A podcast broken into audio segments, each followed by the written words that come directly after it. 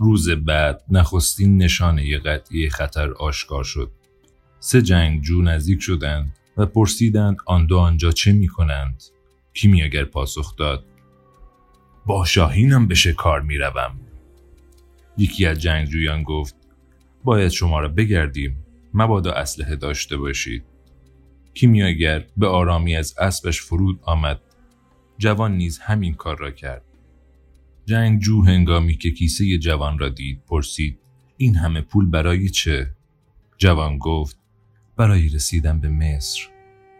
نگهبانی که کیمیاگر را میگشت یک بطری بلورین کوچک و پر از مایع و تخم شیشه زرد رنگی را یافت که اندکی بزرگتر از تخم مرغ بود. پرسید اینها چه هستند؟ اینها حجر کریمه و اکسیر جوانی هستند. همان اکسیر اعظم کیمیاگرها. کسی که این اکسیر را بنوشد هرگز بیمار نمی شود. و ذره ای از این سنگ هر فلزی را به طلا تبدیل می کند. نگهبان ها از ته دل خندیدند و کیمیاگر نیز با آنها خندید. این پاسخ را بسیار خندهدار یافته بودند و بی آنکه مشکلی برای آنها ایجاد کنند آنها را با مای املاکشان رها کردند. هنگامی که به اندازه کافی دور شدند جوان از کیمیاگر پرسید دیوانه شده اید؟ چرا این کار را کردید؟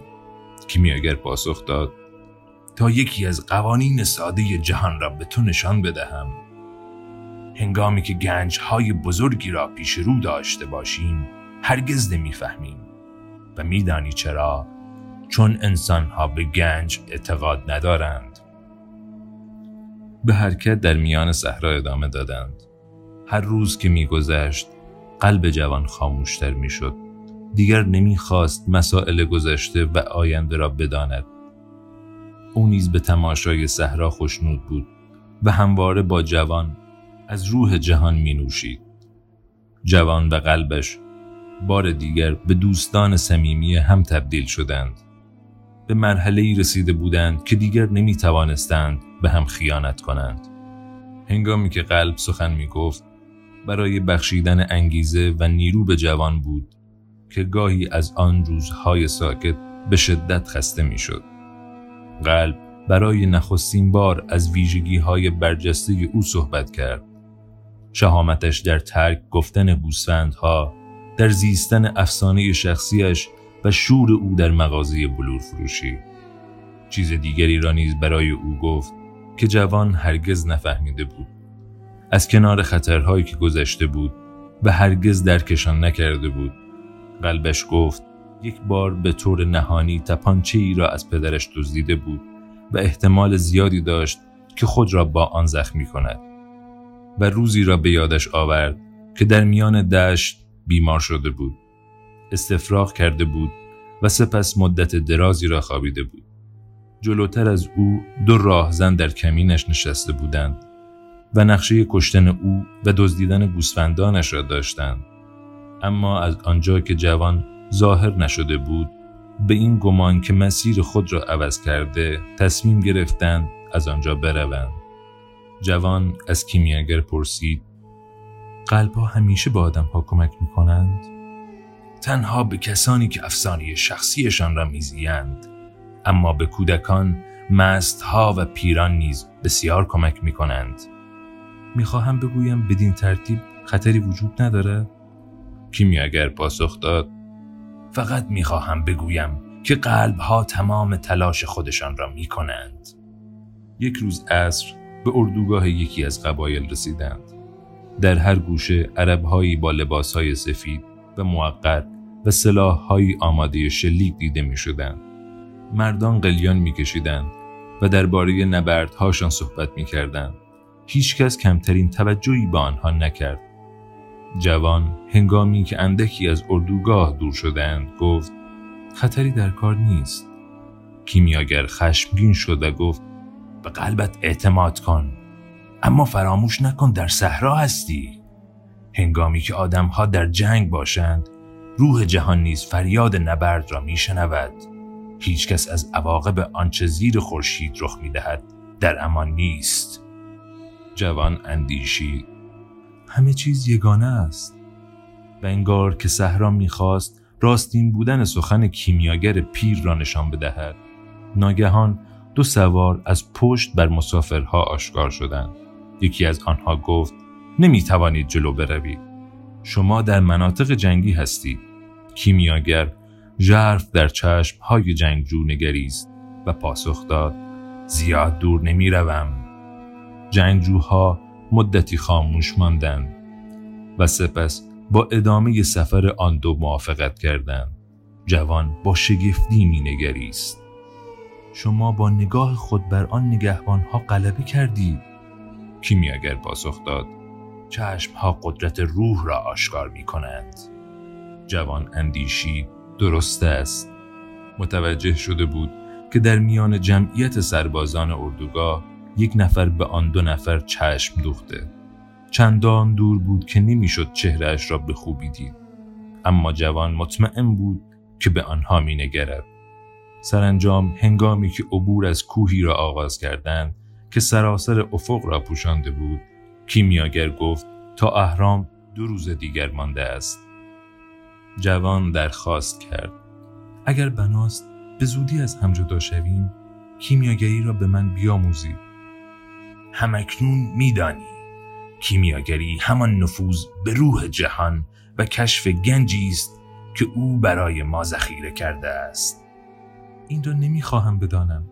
درباره تبدیل کردن صبح به طلا صحبت می کنم کیمیاگر به سکوت صحرا احترام گذاشت.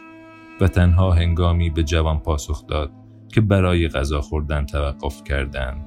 گفت در جهان همه چیز تکامل مییابد و از نظر فرزانگان طلا تکامل یافته ترین فلز است. نپرس چرا؟ نمی‌دانم.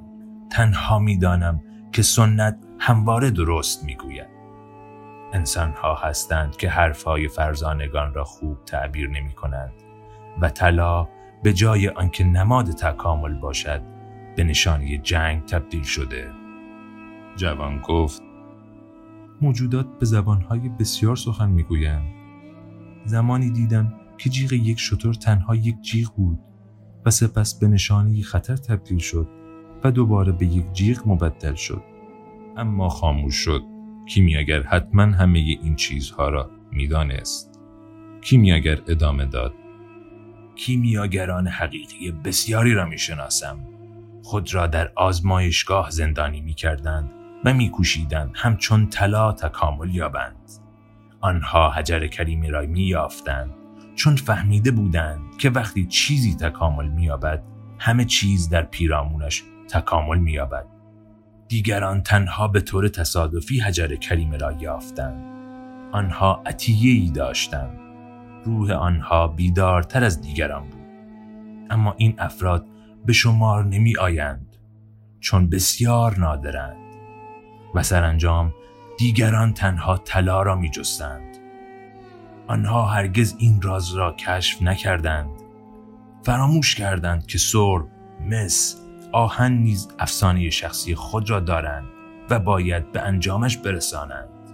کسی که در افسانه شخصی دیگران دخالت می کند هرگز افسانه شخصی خود را کشف نخواهد کرد. واجه های کیمیاگر همچون نفرینی تنین میانداخت. خم شد و صدفی از روی خاک صحرا برداشت و گفت اینجا روزی یک دریا بوده. جوان پاسخ داد متوجه شدم. کیمیاگر از جوان خواست تا صدف را روی گوشش بگذارد. در کودکی بارها این کار را کرده بود و زمزمه دریا را شنیده بود. دریا همچنان درون این صدف میماند چون این افسانه شخصی اوست و هرگز او را ترک نخواهد کرد تا زمانی که صحرا بار دیگر از آب پوشیده شود. سپس سوار اسب پاشان شدند و به سوی اهرام مصر به راه افتادند. هنگامی که قلب جوان علامت خطر داد خورشید آغاز به غروب کرده بود. در میان تپه های غولاسا بودند و جوان به کیمیاگر نگریست اما چنین می نمود که او متوجه هیچ چیز نشده. پنج دقیقه بعد جوان دو سوار را همچون دو شبه تیره در برابر خورشید پیش روی خود دید. پیش از اینکه بتواند با کیمیاگر صحبت کند دو سوار به ده سوار و بعد به صد نفر تبدیل شدند.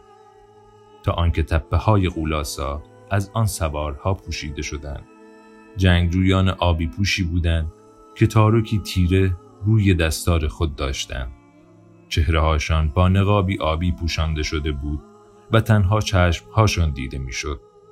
حتی از دور آن چشمها قدرت روح خود را آشکار می کردند و آن چشمها از مرگ سخن می گفتند.